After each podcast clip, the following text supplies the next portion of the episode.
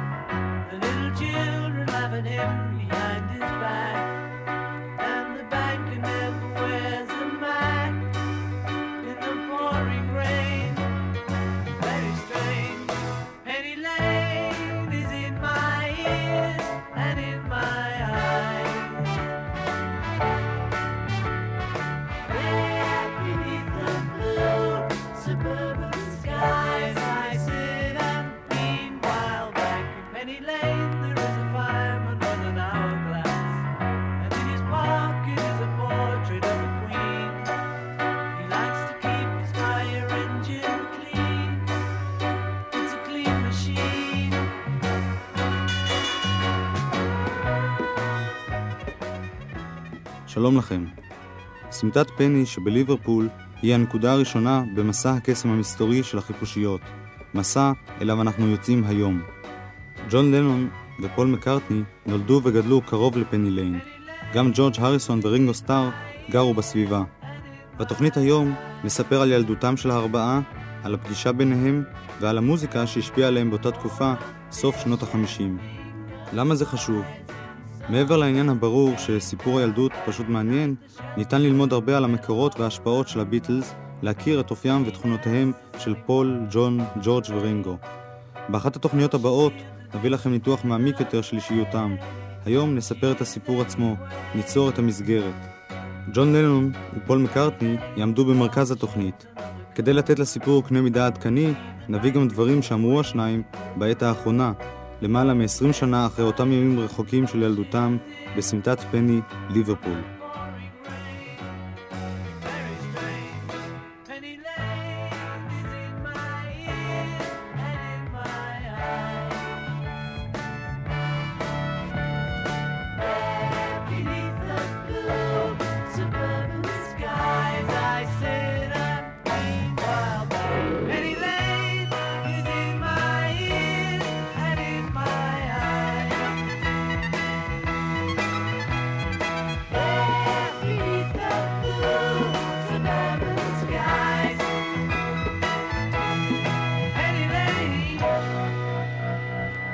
סמטת פני, ליברפול. ב-9 באוקטובר 1940 נולד לג'וליה ופרד לנון בנם הראשון, ג'ון. הוא נולד בעיצומה של הפצצה גרמנית, לכן ניתן לו שם נוסף מתוך דחף של פטריוטיות, וינסטון. אביו של ג'ון וינסטון לנון זנח אותו ואת אמו כשהתינוק היה בן חצי שנה. אמו של ג'ון, ג'וליה, מסרה אותו לטיפול אצל אחותה מימי. האחות גידלה אותו כאילו היה בנה שלה. ג'וליה עצמה חיה עם גבר אחר, יחסיה עם אביו של ג'ון נותקו לחלוטין.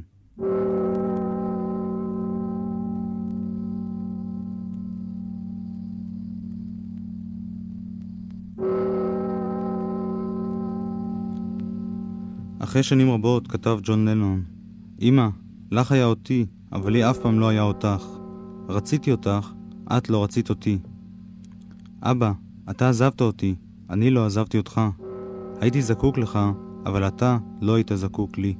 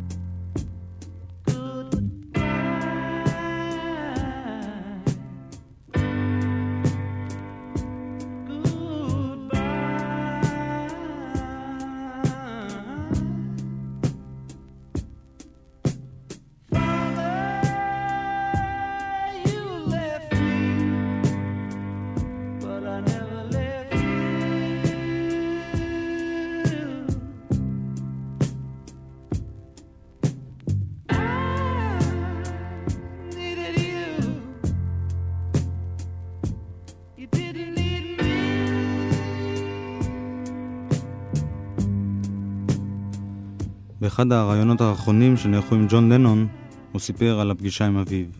הוא הופיע באופק במועד מאוחר, כשהייתי עשיר ומפורסם. יום אחד פתחתי את הדלי אקספרס, והנה סיפור על אבי המסכן השוטף כלים בבית מלון קטן, לא הרחק ממקום מגוריי בלונדון.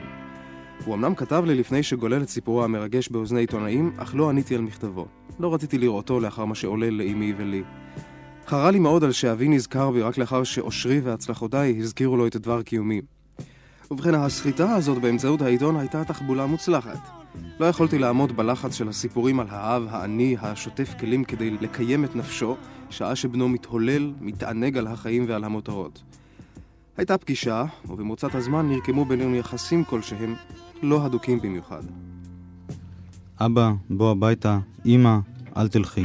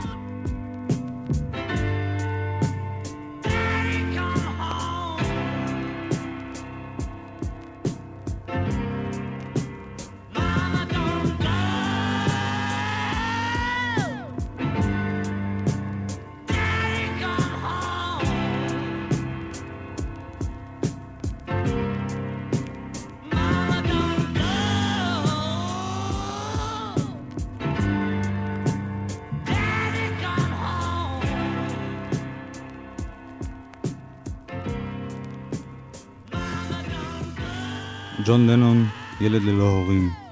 בגיל שבע החל ג'ון לכתוב ספרים משלו. הספר הראשון נקרא ספורט, מהירות וציורים. הוא כלל בדיחות, קריקטורות, ציורים ותצלומים מודבקים. ג'ון אהב מאוד את עליזה בארץ הפלאות של לואיס קארול, הושפע ממנו וצייר את כל גיבורי הספר. אחרי שנים רבות הוא כתב שירים כמו לוסי ברכי היהלומים, I'm the Warless, על פי הספר הזה.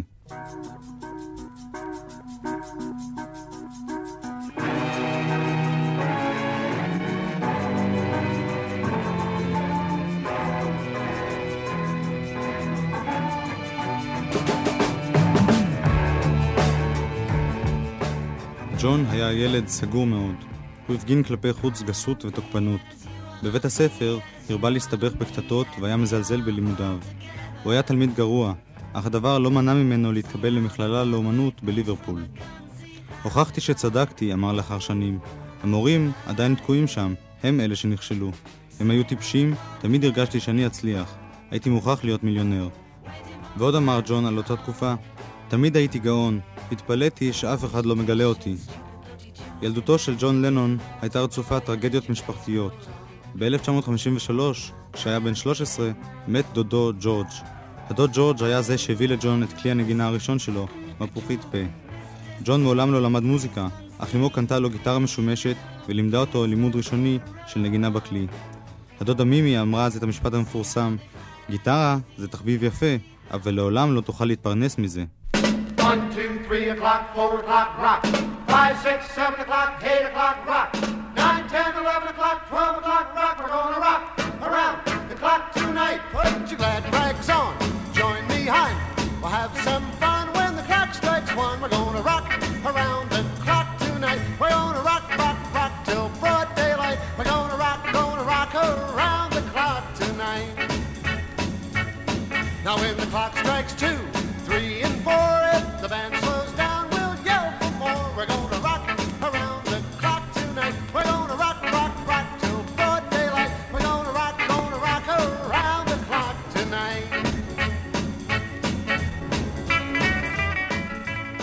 שלושה מאורעות מוזיקליים הכניסו את ג'ון לנון באופן סופי לעולם המוזיקה.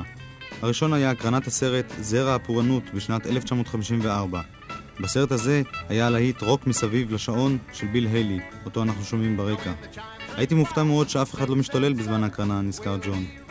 המאורע השני לדבריו היה השיר רוק איילנד, של לוני דונגן הבריטי, שהוקלט בשנת 1956. והמאורע החשוב ביותר בחייו של ג'ון לדבריו, היה הצלחת הרוקנרול של אלוויס פרסלי, מועדון הלבבות השבורים. שום דבר לא השפיע עליי כמו אלוויס, אמר ג'ון. אחר כך, כשהקמנו את הביטלס, הדבר היחיד שרצינו באמת הוא להיות גדולים כמו אלוויס.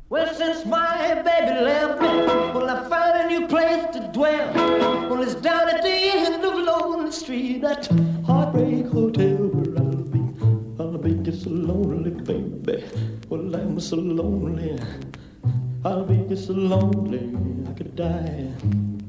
Although it's always crowded, you still can find some room for broken-hearted lovers to cry there in the gloom. Be so, well, be so lonely, baby. Well, be so lonely. Oh, you're so lonely, they could die. אלוויס פרסלי, בשיר שהכניס את ג'ון לנון לעולם המוזיקה, ג'ון לנון, ברעיון האחרון שלו לפני שהוא נרצח, זכר את אלוויס, חיכה אותו וסיפר על ההשפעה הגדולה שלו בילדותו.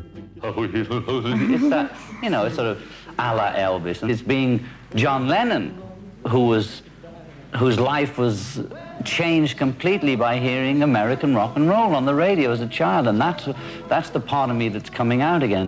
ג'ון לנון, הילד שחייו שונו על ידי הרוקנרול האמריקני שהוא שמע ברדיו. You'll be.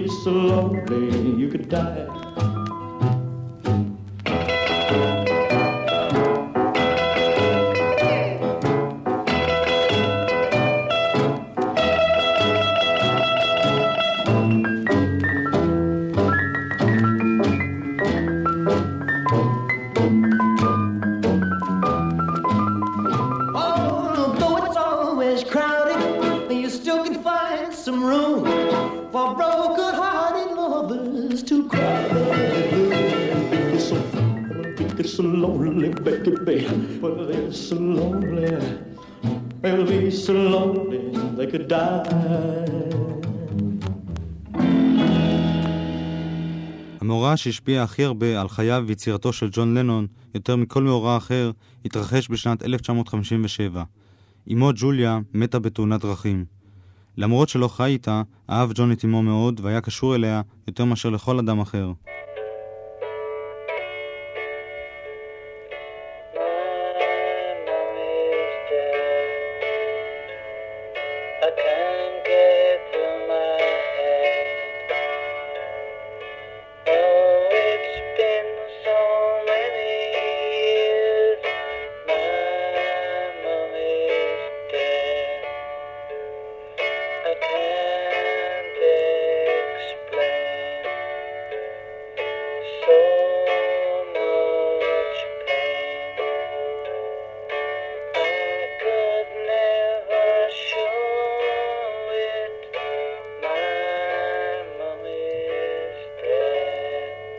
ג'ון אמר שאיבד את אמו פעמיים, כשעזבה אותו בילדותו וכשמתה. הרבה מתכונותיו התוקפניות, מרדנותו, חריפותו וייאושו של ג'ון נבעו מהרגשת האובדן שחש עם מותה של אמו. עשר שנים אחרי מותה הוא כתב שיר שמביע הכל. חצי מכל מה שאני אומר חסר משמעות, אבל אני אומר זאת רק כדי להגיע אלייך, ג'וליה. Half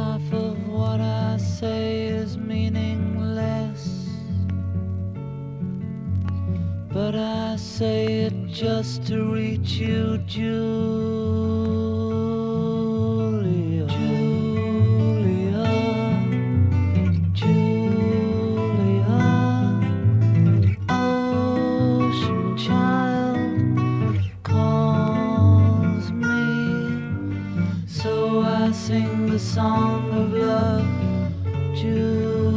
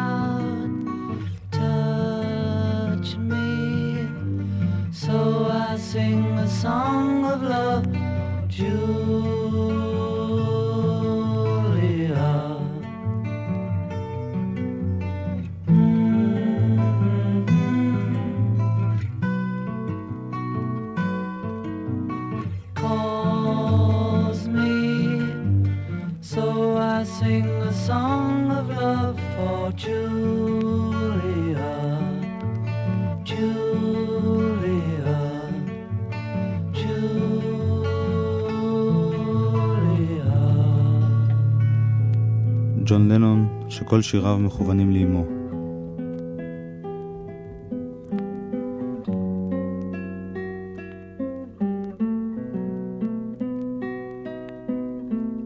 מקובל בדרך כלל בכל הספרים שנכתבים על הביטלס לתאר אותם כבני המעמד הנמוך שעלו לגדולה, כאלה בני עניים שהתעשרו. גישה שונה, חדשה, לילדותו של ג'ון לנון ולשאר חברי הביטלס, הופיעה בגיליון מיוחד לזכרו של ג'ון, שהוציא העיתון הבריטי הנודע Sunday Times. אחת האגדות הקשורות לג'ון לנון טוענת שהוא גודל בעוני על ידי הורים ממעמד הפועלים. זה נשמע טוב מדי שהמוסיקאי שטלטל וזעזע את כל בני דורו והלהיב את דמיונם, התחיל את חייו כזעתות מטונף ברחובות הצפון. למעשה הוא גדל בפרבר מכובד, בבית טוב, ולמד בבית ספר רציני. הוא היה באמת ברנש שובב מאוד, עושה צרות תמידי. אנשים מנסים להכניס אותי לשקית, אמר לאחר 15 שנים. הם מצפים ממני להיות חביב, אבל מעולם לא הייתי כזה. אפילו בבית הספר הייתי בסך הכל לנון. הדודה מימי, לה נמסר ג'ון על ידי אמו, ניסתה להפוך אותו לבחור ממושמע. אמו, ג'וליה, הייתה מעין אחות גדולה בשבילו. הוא אהב את היחסים הכלילים איתה, את הבדיחות שהיא סיפרה לשעשע אותו ואת חבריו.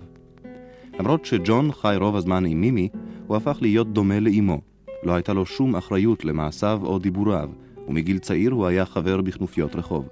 הוא היה בן טובים פרוע, שבא ממשפחה ארוסה. בריין אפשטיין, מי שהפך ב-1961 לאמרגן החיפושיות, הוא זה שהחליט למכור אותו לעולם כבן עניים מסכן, שהצליח.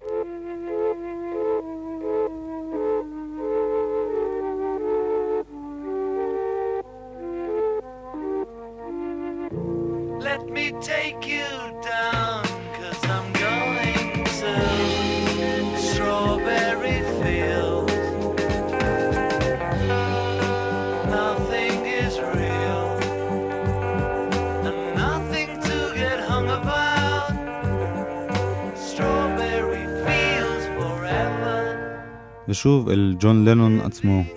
דברים שהוא אמר באחד הראיונות האחרונים שהוא העניק. שדות התות הוא שם של בית, בית שהיה קיים במציאות. בילדותי גרתי בבית דודתי בבית יפה. הייתה שם גינה והשכנים שלנו היו רופאים, עורכי דין. הסביבה הייתה טובה. גבוהה בחצי דרגה משכונתו של פול מקארטני. ג'ורג' ורינגו גרו בדירות שיכון, דירות מהסוג המסובסד בידי הממשלה. ובכן, במרחק מה מהבית והגינה של הדודה היה בניין המכונה שדות תות. בילדותי הייתי חולמני, ילד גלמוד ונפחד. חלמתי בהקיץ. הדודה, החברים שלי, הם אה, לא ראו את הדברים שאני ראיתי. הייתי גלמוד, אך בבית הדודה היו ספרים, אוסקר ויילד, דילן תומאס, וינסנט ואן גוך. קראתי ציפורי חייהם, והבינותי כי הם סבלו בגלל חלומות בהקיץ, בגלל הזיות. וכי החברה התאכזרה אליהם, הענישה אותם על רצונם להתבטא, להיות הם עצמם.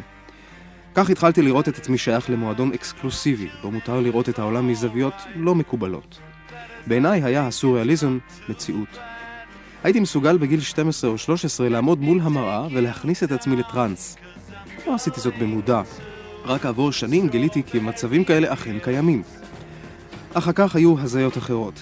כשבגרתי רציתי מאוד להיות מקובל ואהוד בחברה, לא בזכות היותי מוסיקאי צעקן ומטורף, כי אם בזכות האני שלי. לאמיתו של דבר, הרי אני לא צעקן ומטורף. בנעוריי עוררה התנהגותי הסתייגויות. אביו של פול למשל היה מזהיר אותו מדי פעם בפעם, התרחק מהברנש הזה. דומה כי הורי החברים הבינו כי אני מרדן חסר תקנה וכי לא אלך בתלם. הם חששו מפני השפעה משחיתה על בניהם היקרים. ואני הקנטתי אותם במתכוון, בזדון. אי הבנות ומריבות בבתי החברים הסבו לי עונג. דומה כי בתת התודעה שלי הייתה הקנאה. לי לא היה בית ומשפחה והורים במובן המקובל. אותי גידלו הדוד והדודה בבית נאה עם גינה. תודה רבה. הייתה אווירה משפחתית והייתה משפחה גדולה. חמש אחיות חזקות, גדולות, נבונות. אחת מהן הייתה אמי. חייה היו קשים מנשוא. היא לא הצליחה להתמודד עם הצבא. בעלה נטש אותה והפליג למרחקים. מלאך. והייתה מלחמה, ואמי נשארה איתי עם ילד בן ארבע. בלית ברירה הפקידה אותי בידי אחותה הבכירה. הדודות שלי היו נשים מופלאות. שם בבית הדודה הונח גם היסוד לחינוך שלי, שהושתת על עקרונות הפמיניזם. למעשה עבדה לי אמי פעמיים, פעם כאשר שלחה אותי לגור בבית הדודה, ופעם כאשר מתה בתאונה זמן מה לאחר שערכה ביקור אצלנו בבית הנאה עם הגינה. הייתי אז בן 16, ומות אמי גרם לי סבל נורא. רק חודשים מעטים לפני מותה החלו נרקמים בינינו יחסים תקינים. Ah? Why, I must have been 13 when this came out. What was it called? Or was it 22? I could have been 12,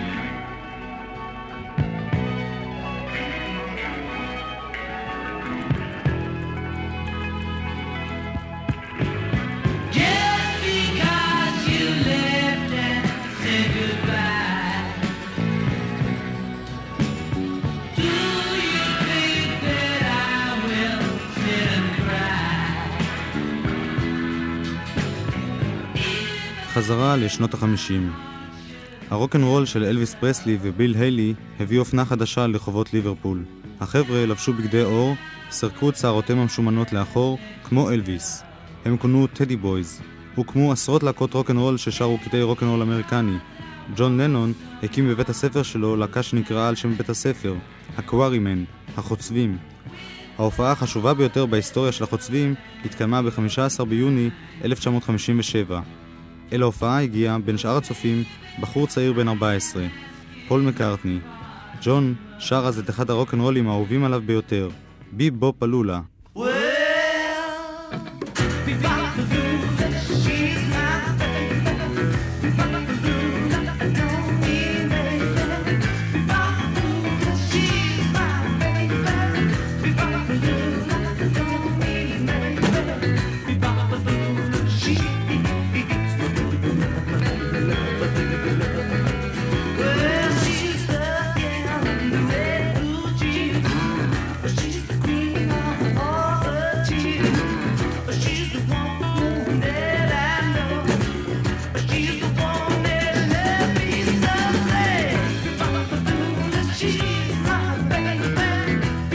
בי בא פלולה, וג'ון זוכר את הפגישה הזאת גם לאחר 23 שנים. Paul met me the first day I did Bebopaloola live on stage. Okay? And a, a mutual friend brought him to see my group called the Quarrymen. And we met and we talked after the show. And I, I saw he had talent and he was playing guitar backstage and doing 20 Flight Rock by Eddie Cochran. And I turned around to him right then on first meeting and said, Do you want to join the group? And he said, mm-hmm, mm-hmm. And I think he said yes the next day, as I recall it.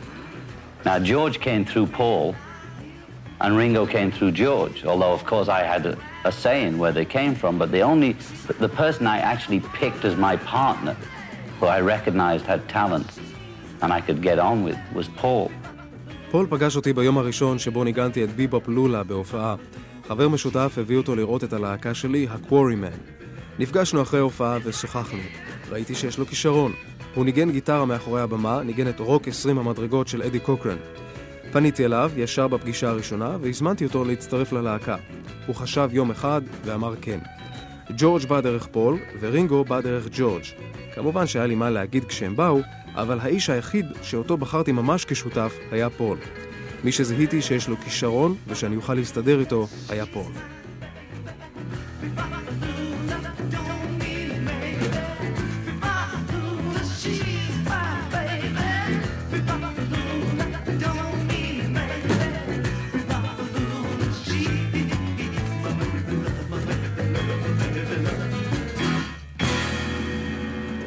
ג'ון לנון על הפגישה ההיסטורית עם פול מקארטני, וזה היה אחד השירים שפול מקארטני ניגן בבחינה שעשה לו ג'ון לנון, שיר של אדי קוקוון.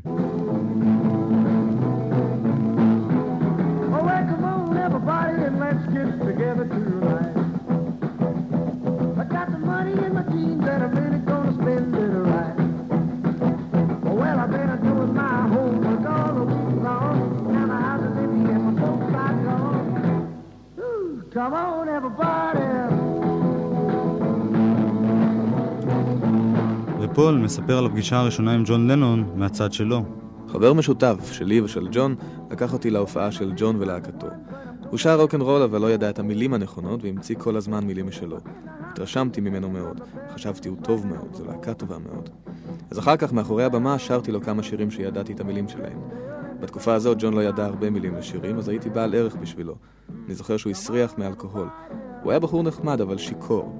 יצאתי מהפגישה בהרגשה שהשארתי רושם טוב מאוד.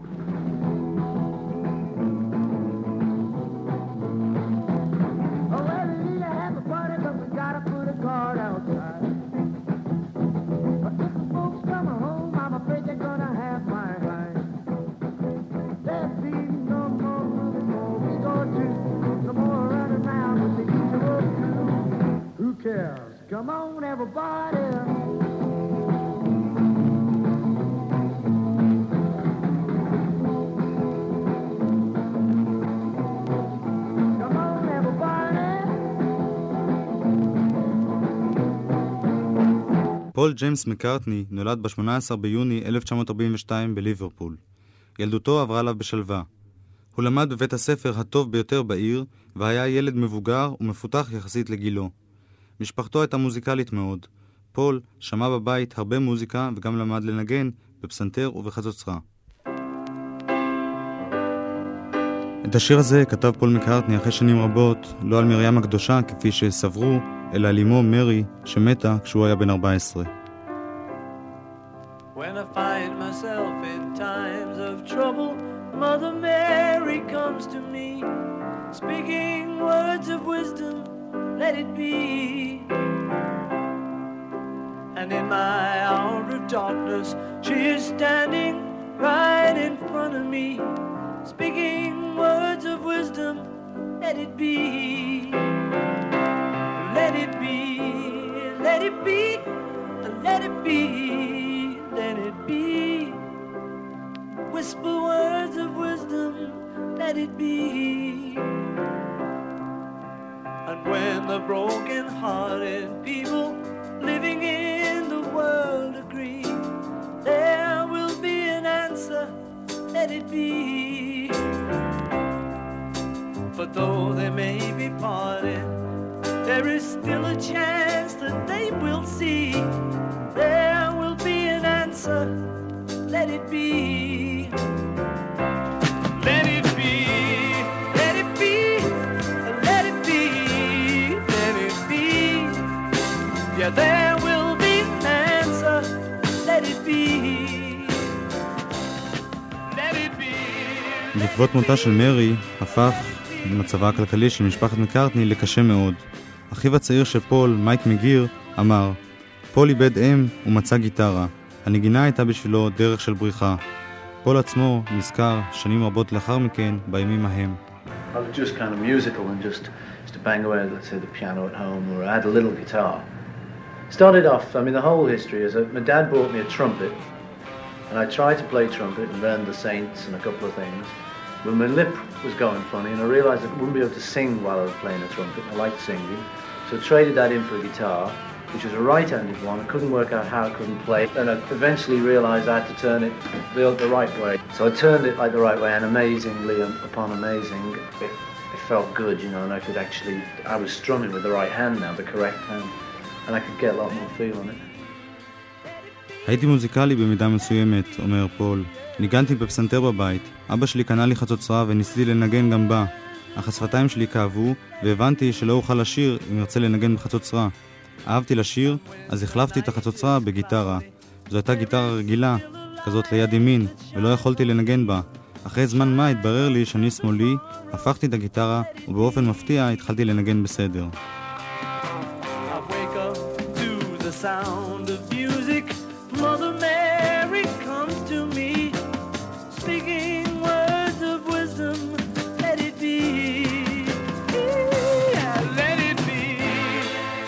אל נגינת הגיטרה בס עבר פול מקארטני רק שש שנים מאוחר יותר, והשיר הראשון שהוא ניגן אי פעם על במה עם גיטרה היה Long Tall Sally. זה היה בתחרות של כישרונות צעירים כשפול היה בן 14.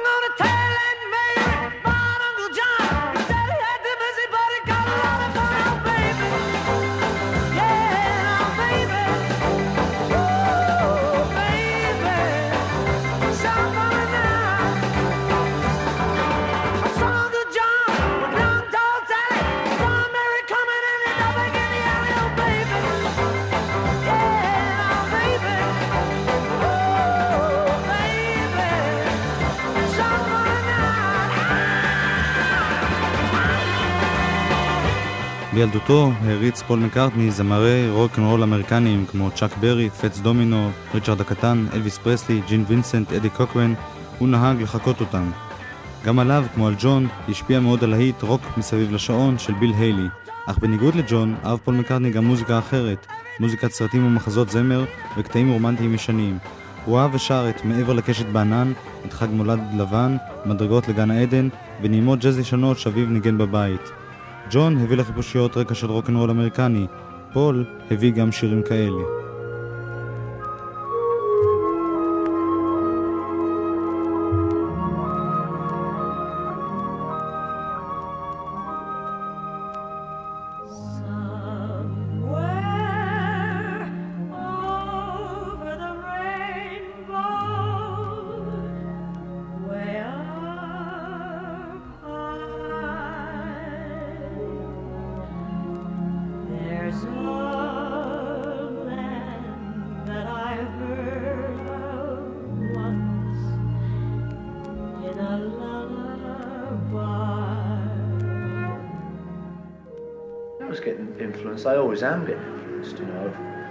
Like the songs I've ever written, a lot of them have always had some kind of influence, either Elvis or Carl Perkins or Chuck Berry. There's always been like a big influence.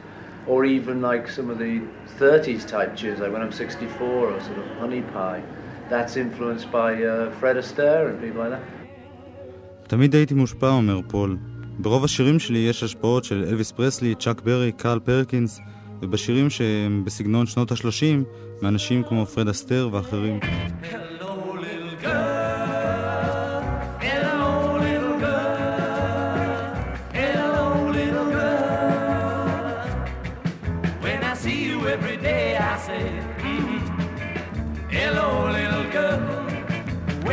You're on your way, I say, mm, Hello, little girl. When I see you passing by, I cry, mm, Hello, little girl. When I try to catch your eye, I cry. mm Hello, little girl. I send you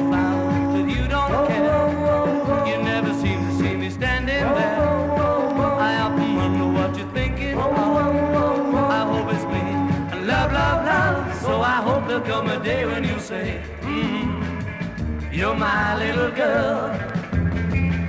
פול מקארטני הצטרף ללהקת החוצבים של ג'ון לנון ב-1957. תוך זמן קצר הפכו ג'ון ופול לחברים בלב ובנפש. הם בילו יחד את כל זמנם בכתיבת שירים. מותה של אמו של ג'ון קרב אותם עוד יותר זה לזה. בריאיון שהעניק ג'ון לנון בשנה שעברה, הוא אמר, פול ואני עשינו הסכם כשהיינו בני 15. לא היה אף פעם הסכם רשמי בינינו, היה רק הסכם בין חברים. כשהחלטנו לכתוב ביחד, החלטנו שעל כל השירים יופיעו שמותינו. לא משנה מי כתב מה, שמות שנינו יופיעו על כל השירים.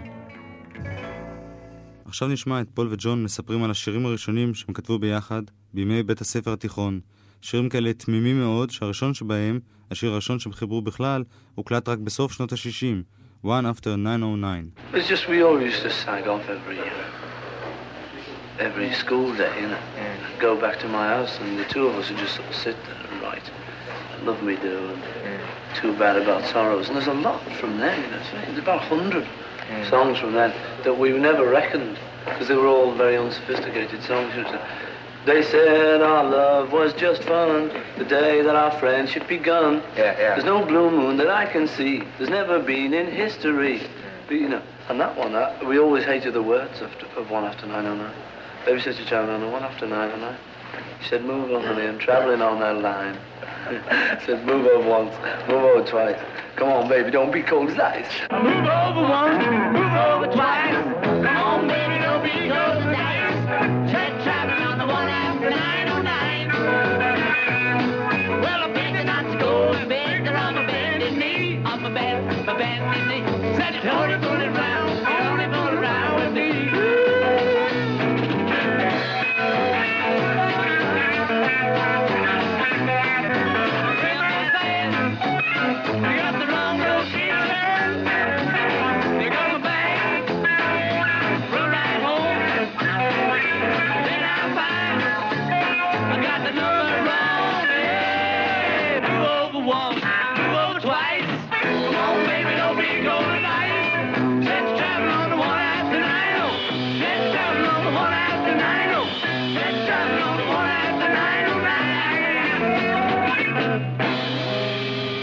One After 909, השיר הראשון שכתבו יחד ג'ון לנון ופול מקארטני.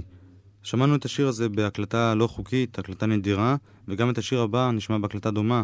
זהו עוד אחד מהשירים הראשונים שפול מקארטני כתב, Mommy's Little Boy.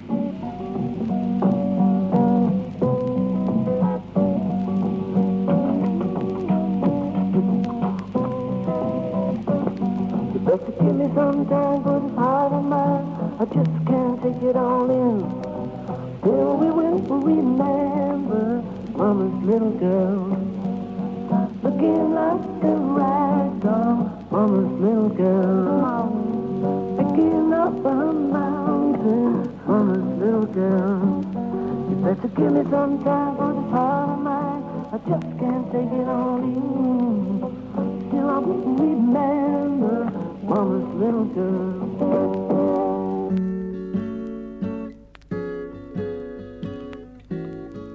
זמן קצר אחרי הצטרפותו של פול מקארטני לחוצבים, הוא הביא ללהקה גיטריסט נוסף, חבר שלו בשם ג'ורג' הריסון. ג'ורג' הוא החיפושית הצעיר ביותר. הוא נולד ב-25 בפברואר 1943 והיה צעיר בין ארבעה אחים.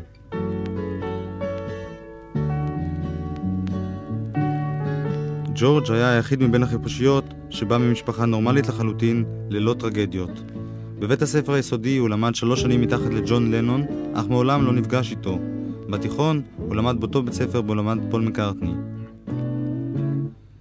ג'ורג' אריסון היה ביטניק מגיל צעיר מאוד. מבחינה זו הוא הקדים את זמנו. בתיכון הוא גידל שיער ארוך ולבש בגדים שלא היו מקובלים עדיין באותה תקופה.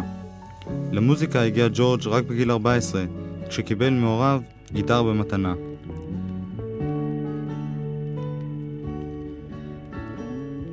כשפול מקארטני הביא את ג'ורג' הריסון אל החוצבים, הוא כבר היה נגן גיטרה טוב יותר מג'ון לנון ומפול מקארטני.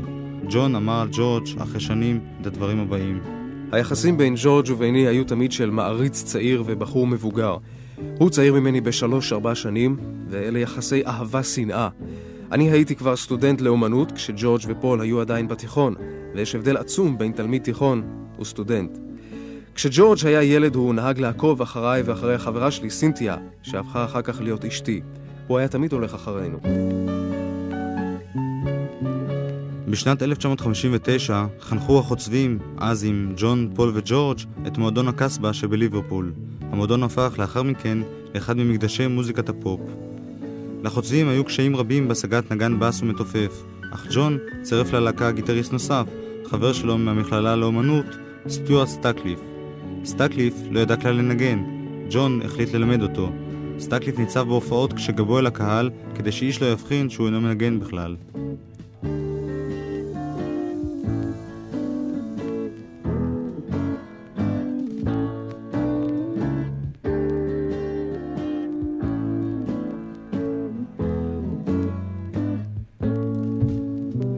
גם את הקטע הבא שנשמע, כשיהיה בן 64, כתב פול מקארטני כשהיה בן 16.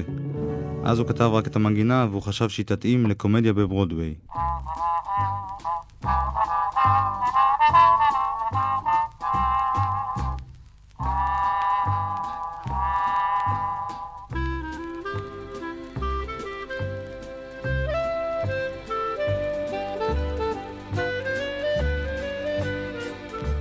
רקע הנעימה שהלחין באותה תקופה, מספר פול מקארטני על המוזיקה שיצרו אז. When we started off with the Beatles, John and I sat down to write some songs. We wrote about the first 50 or so, out out of which I think Love Me Do was the only one ever got published. The rest just vanished in the mist of time. The thing at the time we were trying to do, which made those songs not very good, was one of the things we were trying to find the next beat. They were talking about rock calypso, you know, Latin rock is going to be the next. And we used to sit around there thinking, now what's going to be the next beat? And we'd write. And when the minute we stopped trying to find that next beat, the newspaper said it's Mersey beat.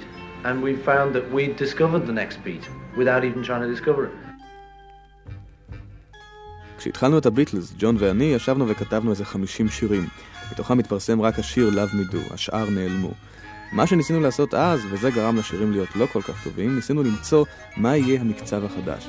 העיתונים כתבו על רוק קליפסו, רוק לטיני, ואנחנו ניסינו להתאים את עצמנו למקצב הזה. ברגע שהפסקנו לנסות למצוא את הסגנון החדש ועשינו מה שרצינו, העיתונים קראו לזה המרסי וגילינו שאנחנו יצרנו את הסגנון הזה בכלל בלי להתכוון. והנה אחד השירים הראשונים שג'ון ופול כתבו, Love Me Do, שוב בהקלטה נדירה מאוד, בהופעה, הקלטה כמה שנים מאוחר יותר.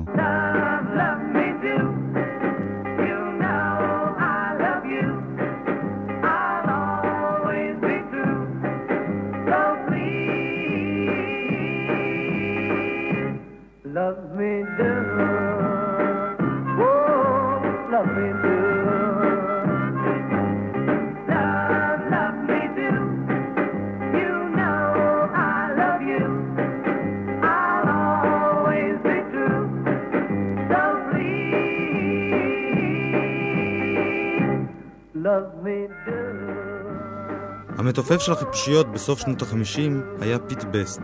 רינגו סטאר הצטרף מאוחר יותר, אך מאחר שזו התוכנית על ג'ון, פול, ג'ורג' ורינגו, על ילדותם, הנה מספר פרטים על ריצ'רד סטארקי, הלוא הוא רינגו סטאר.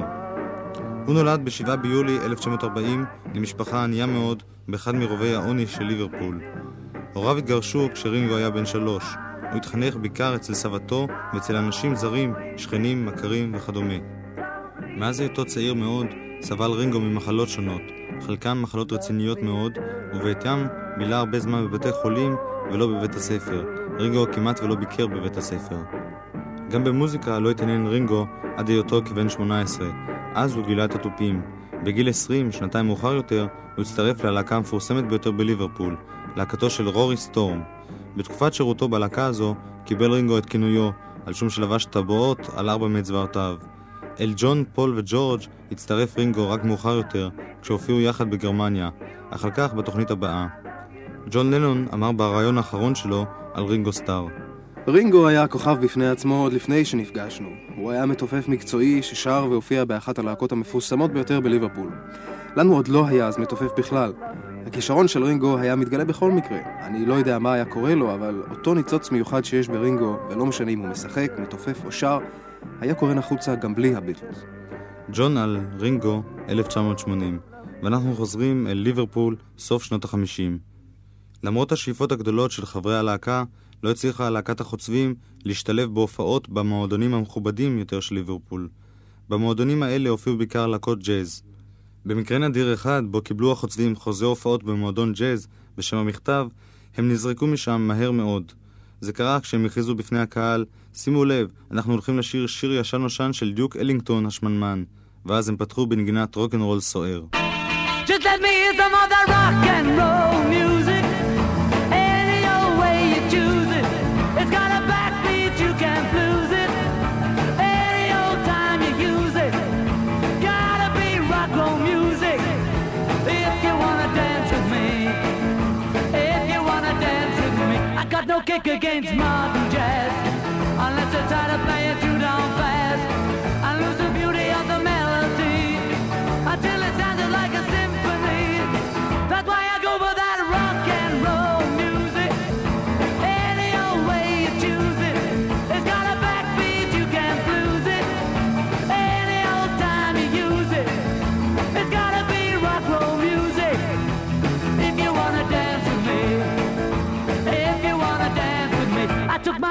החוצבים, סוף שנות החמישים. אחרי כמה שנים הסביר ג'ון לנון למה לדעתו הצליחו החוצבים או הביטלס דווקא בליברפול. זה היה נמל, לכן זה היה מקום שונה לגמרי מכל שאר חלקי אנגליה, כמו החוף המערבי של ארצות הברית. למעשה אין שום דבר מיוחד בליברפול, זו עיר ענייה, ענייה מאוד וקשה, אבל לאנשים שם יש חוש הומור מפותח. בגלל הסבל הרב, יש להם חוש הומור מקאברי. ליברפול היא עיר קוסמופוליטית. המלחים היו מביאים אליה כל מיני תקליטים מכל ארצות העולם. למשל תקליטי בלוז וג'אז מאמריקה. בליברפול יש הכי הרבה מעריצים של מוזיקת קאנטרי אמריקאית. שמעתי קאנטרי עוד לפני ששמעתי רוקנרול. בליברפול מתייחסים למוזיקה ברצינות רבה. היו שם המון מועדונים של שירי עם, בלוז וקאנטרי. אנשים שם היו מוכנים לשמוע דברים חדשים יותר מבכל מקום אחר באנגליה. אלן וויליאמס, מי שיהיה המרגן הראשון של הביטלס, מספר על התקופה. No matter what street you went into in the South End or any working class area, there would be a group practicing in somebody's basement or driving somebody mad in the street. And it all started off from the old washboard groups, the skiffle groups, because it was a way out to release their violence. Instead of going around kicking people to death, they started, you know, to beat a drum to death. And they didn't have to learn the dots. Didn't have to go to a college of music. It was all straight from the heart. And this is, you know, your chance to break away from the poverty that surrounds you. Like in the golden days of boxing, empty stomachs made, they say, the best boxers. It was a sort of working class uh, musical revolution, which boomeranged all over the world later on. לא משנה לאיזה מקום הלכת, העיקר שזה יהיה אזור של מעמד הפועלים, הייתה שם איזושהי להקה שהתאמנה באיזשהו מרתף. הכל התחיל מלהקות הסקיפל. זו הייתה דרך בשבילם לשחרר את האלימות שלהם. במקום להכות מישהו למוות, הם היכו בתופים עד מוות. הם לא היו צריכים ללמוד מוזיקה או תווים, הכל יצא פשוט מהלב. זה היה הצ'אנס שלהם לצאת מהעוני שמקיף אותם. כמו שאמרו על ימי הזוהר של האגרוף, קיבה ריקה מולידה מתאגרף טוב. זו הייתה מהפכה מוזיקלית של מעמד הפועלים, שכבשה אחר כך את כל העולם. Gotta be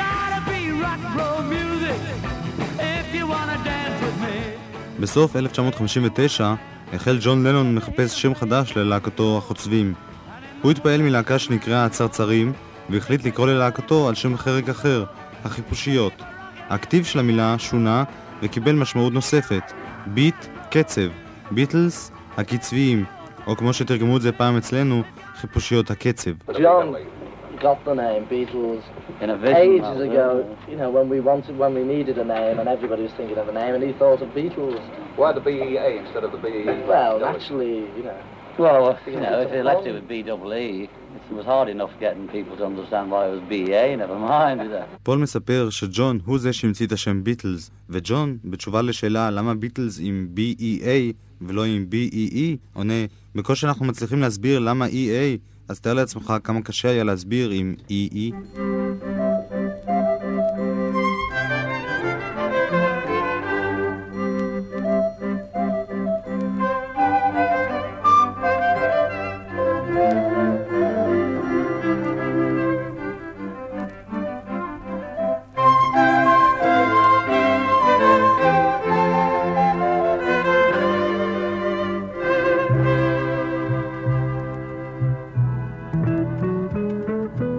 סוף 1959.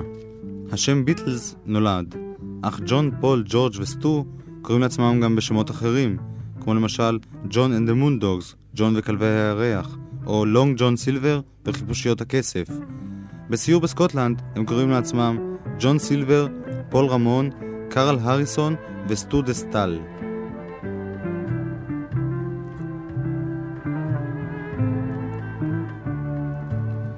שנתיים לאחר הזמן שבו אנחנו עוסקים, ב-1961, הופיע בליברפול הגיליון הראשון של העיתון מרסי ביט.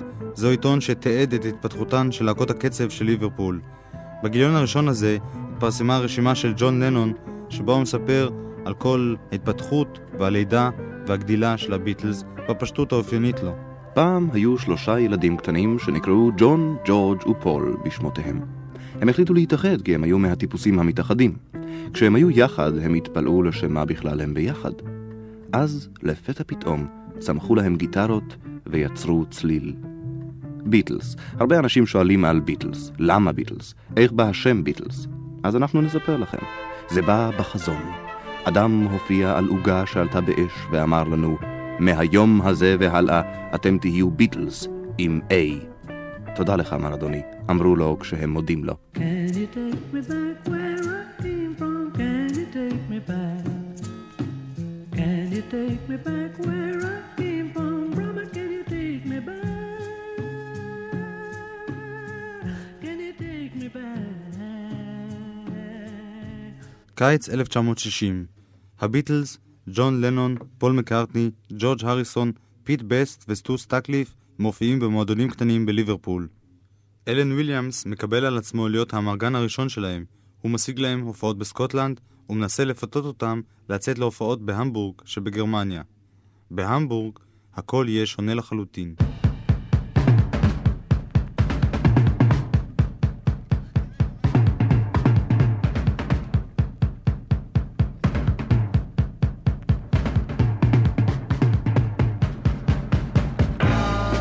מסע הקסם המסתורי, סיפורה של להקת החיפושיות. סדרת תוכניות בעריכת יואב קוטנר. שותף בעריכה עודד היילברונר. הקליט איציק פסטרנק.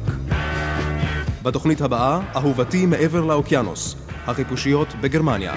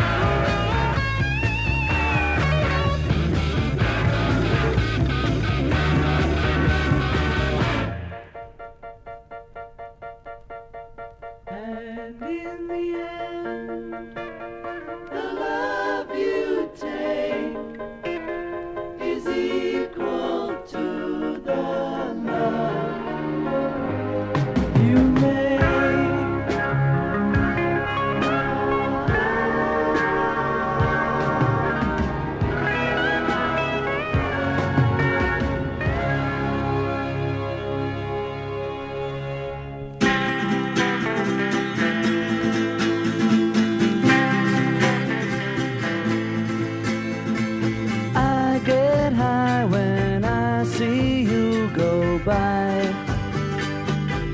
My oh my, when you sigh, my my inside just flies. Butterfly, why am I so shy when I'm beside you? It's only love and that is all. Why should I feel the way I do? It's only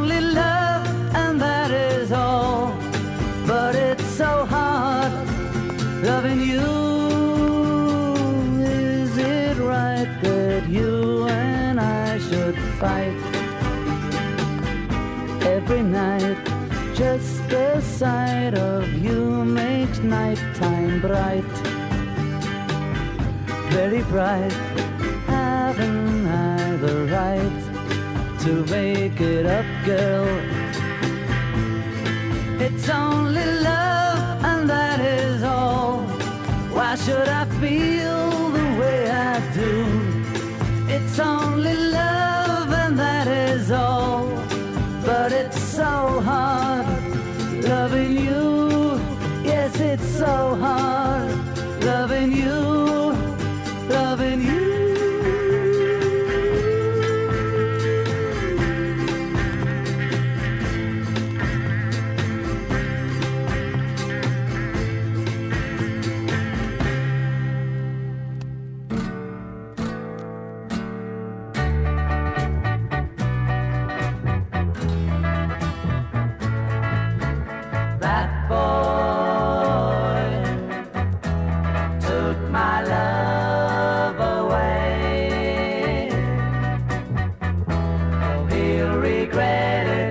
someday. But this boy wants you back again.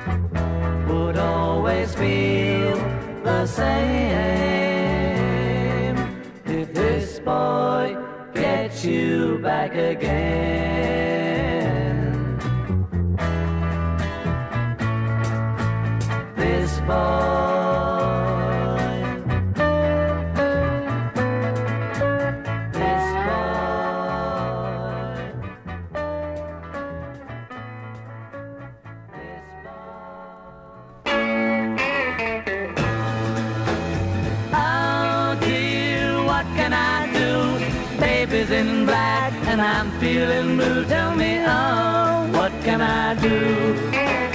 She thinks of him and so she dresses in black.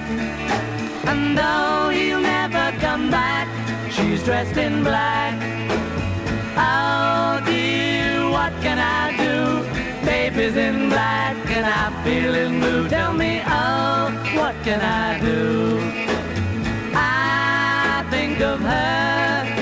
But she thinks only of him. And though it's only a whim, she thinks of him. Oh, how long will it take till she sees the mistake she has made? Dear, what can I do? Baby's in black and I'm feeling blue. Tell me, oh, what can I do?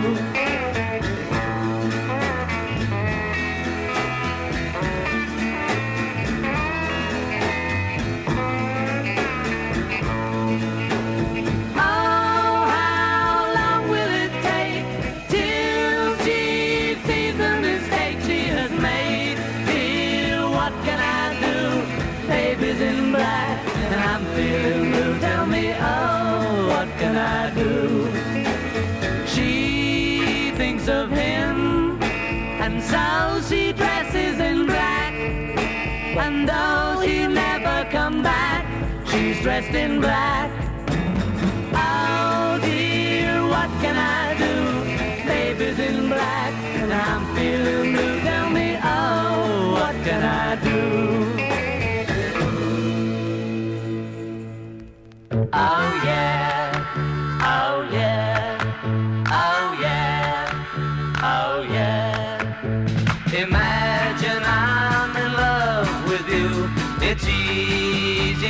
I know I've imagined I'm in love with you many, many, many times before. It's not like me to pretend, but I'll get you, I'll get you in the end. Yes, I will, I'll get you in the end. Oh yeah, oh yeah. I think about you night and day. I need and it's true. When I think about you, I can say I'm never, never, never, never blue. So I'm telling you, my friend, that I'll get you, I'll get you in the end. Yes, I will, I'll get you in the end.